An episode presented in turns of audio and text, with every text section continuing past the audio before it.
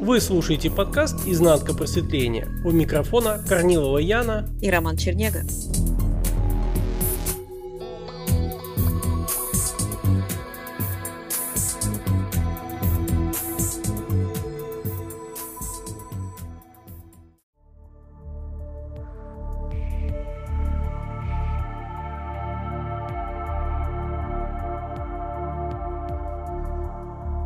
Ян, я хотел тебе рассказать такую штуку. Вот сейчас пандемия коронавируса, и очень много стало появляться каких-то онлайн-курсов, онлайн-семинаров и психологических, эзотерических, и вот это вот в тренде пути к себе, хотя никто не понимает, что такое пути и к себе.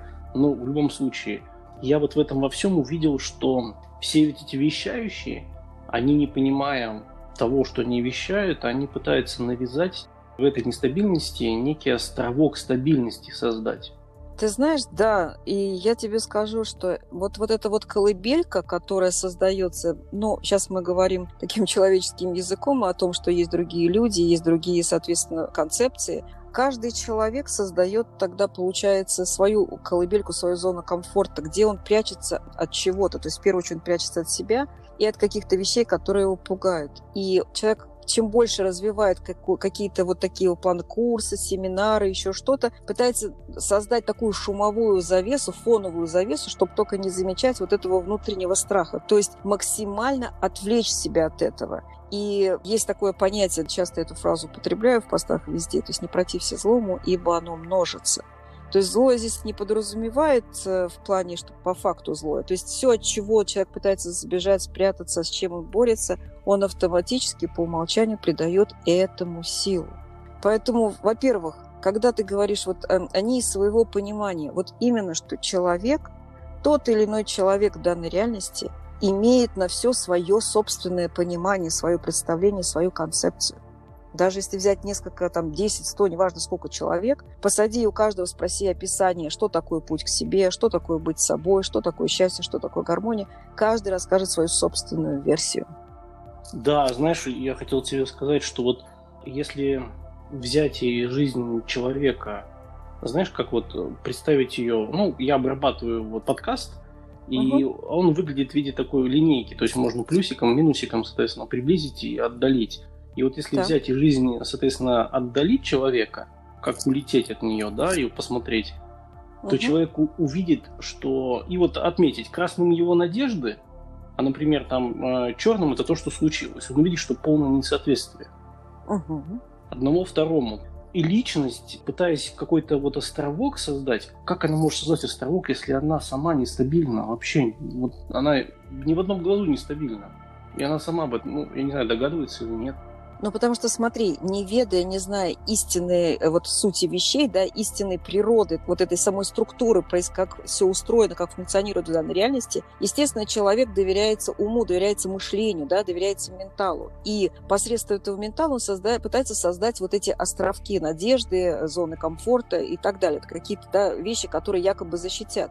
Но это все как мыльные пузыри, то есть можно сколько угодно как бы за этим прятаться, но оно подоплеки основы не имеет. И еще такой момент. Вот смотри, подобное тянет подобное. Да, мы даже, по-моему, об этом уже и не раз говорили. Но подобное не в том плане, что когда человек говорит, я, я люблю жизнь, жизнь любит меня, я люблю людей, люди любят меня, Вселенная дает мне все, что мне надо. Когда человек это говорит, он, он наивно полагает, что вот эти, эти мысли и эти фразы что-то привлекут. Нет, привлечется не то, что он говорит или думает, а то, что он по факту есть на самом деле собой на этот момент, что он ощущает, чем он является как излучение. А излучение гласит таким образом, что он есть все совсем наоборот. Ни он себя не любит, ни жизнь его не любит, ни люди и так далее, ни Вселенная. Потому что тот, кто это знает, что это так, ему нет смысла об этом говорить. Ты же не говоришь, допустим, «Э, «О, доброе утро, я Рома», сам себе ты это знаешь, зачем тебе говорить о том, что ты знаешь? Я мужчина, мне столько-то лет, да, я работаю там-то или у меня там то-то. Говорит ну, именно тот, кто это не знает или не понимает даже, что не знает. То есть, получается, человек сам в себе создает вот эти идеи предательства самого себя. То есть снятие да? ответственности. Ну, снятие ответственности, потому что как удобно, можно послушать семинары, там объяснят, а что вообще делать, как искать, может быть, поменять работу, что-то изменится, это вот так вот.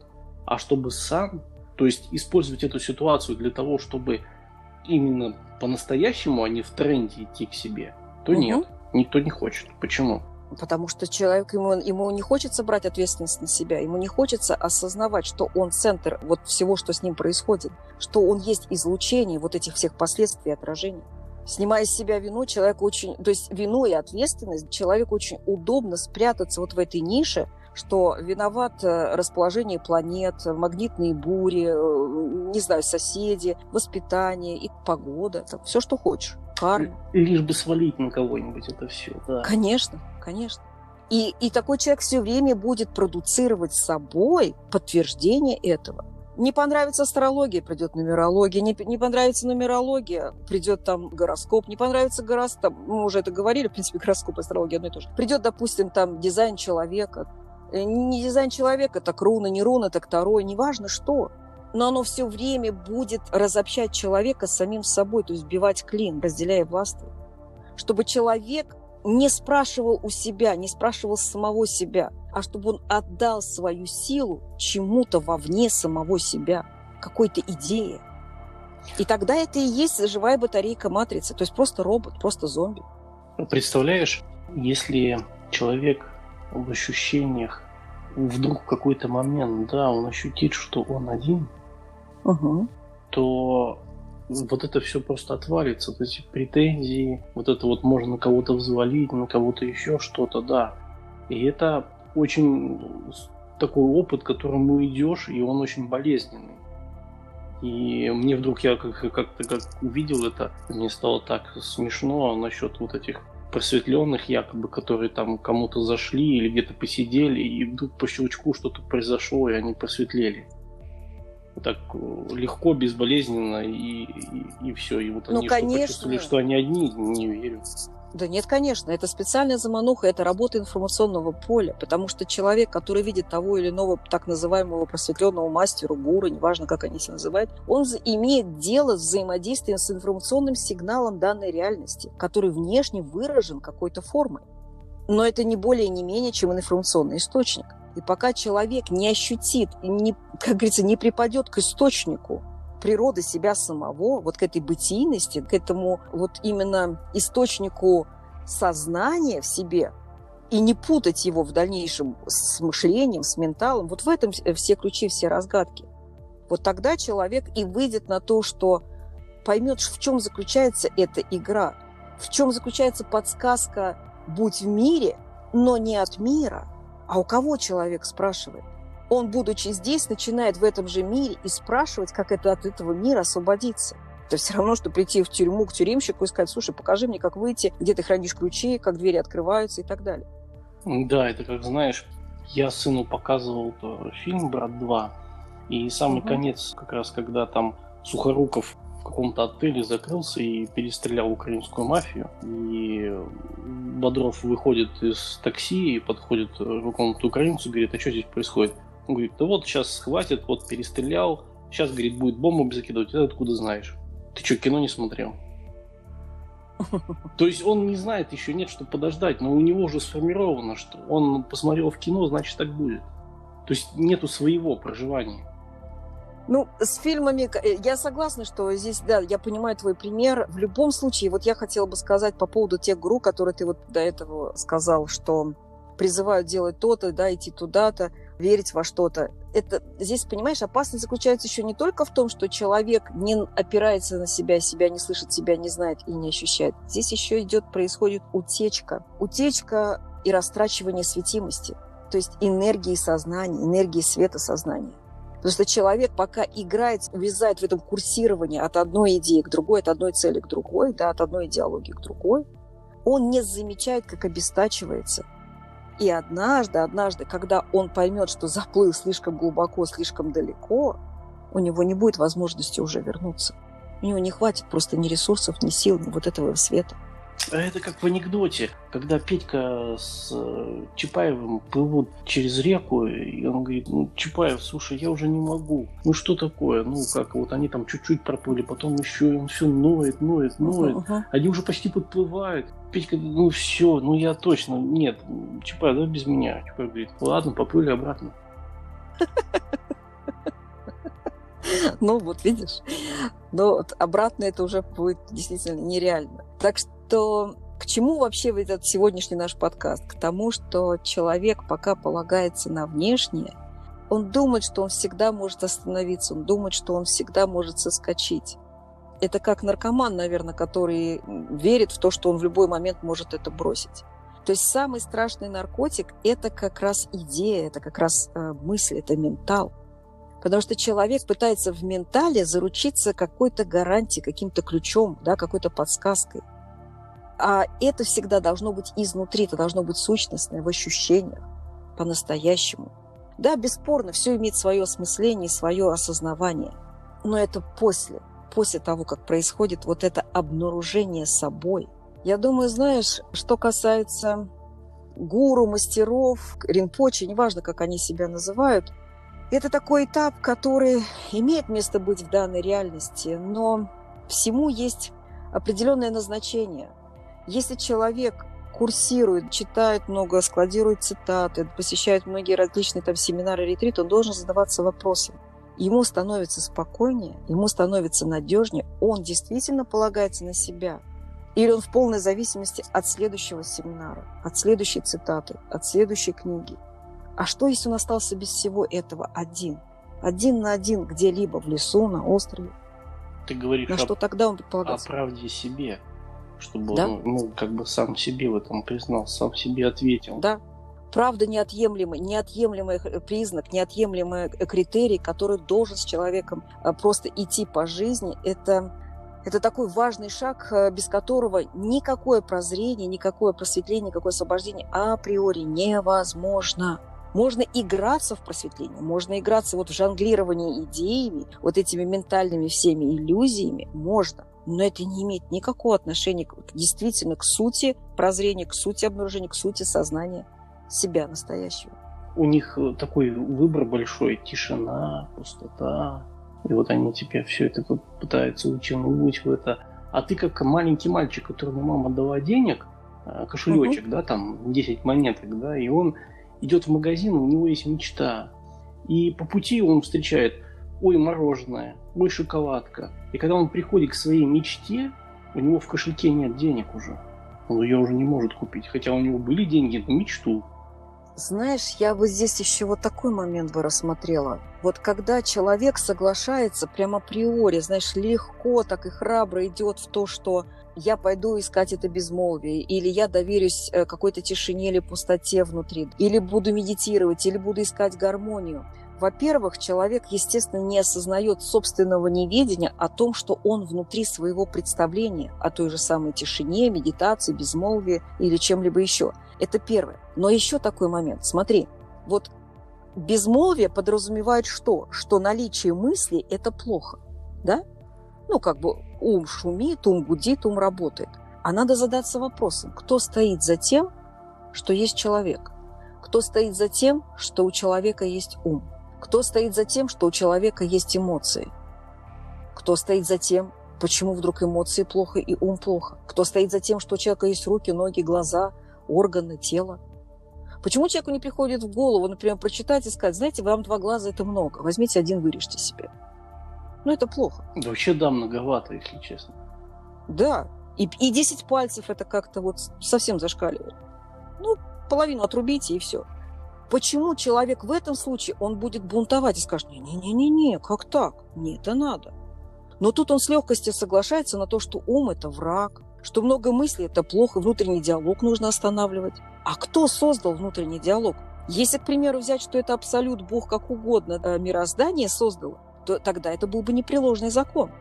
Если оно это создало, значит, например, ум со всеми изъянами создан Богом, то изменить это нельзя.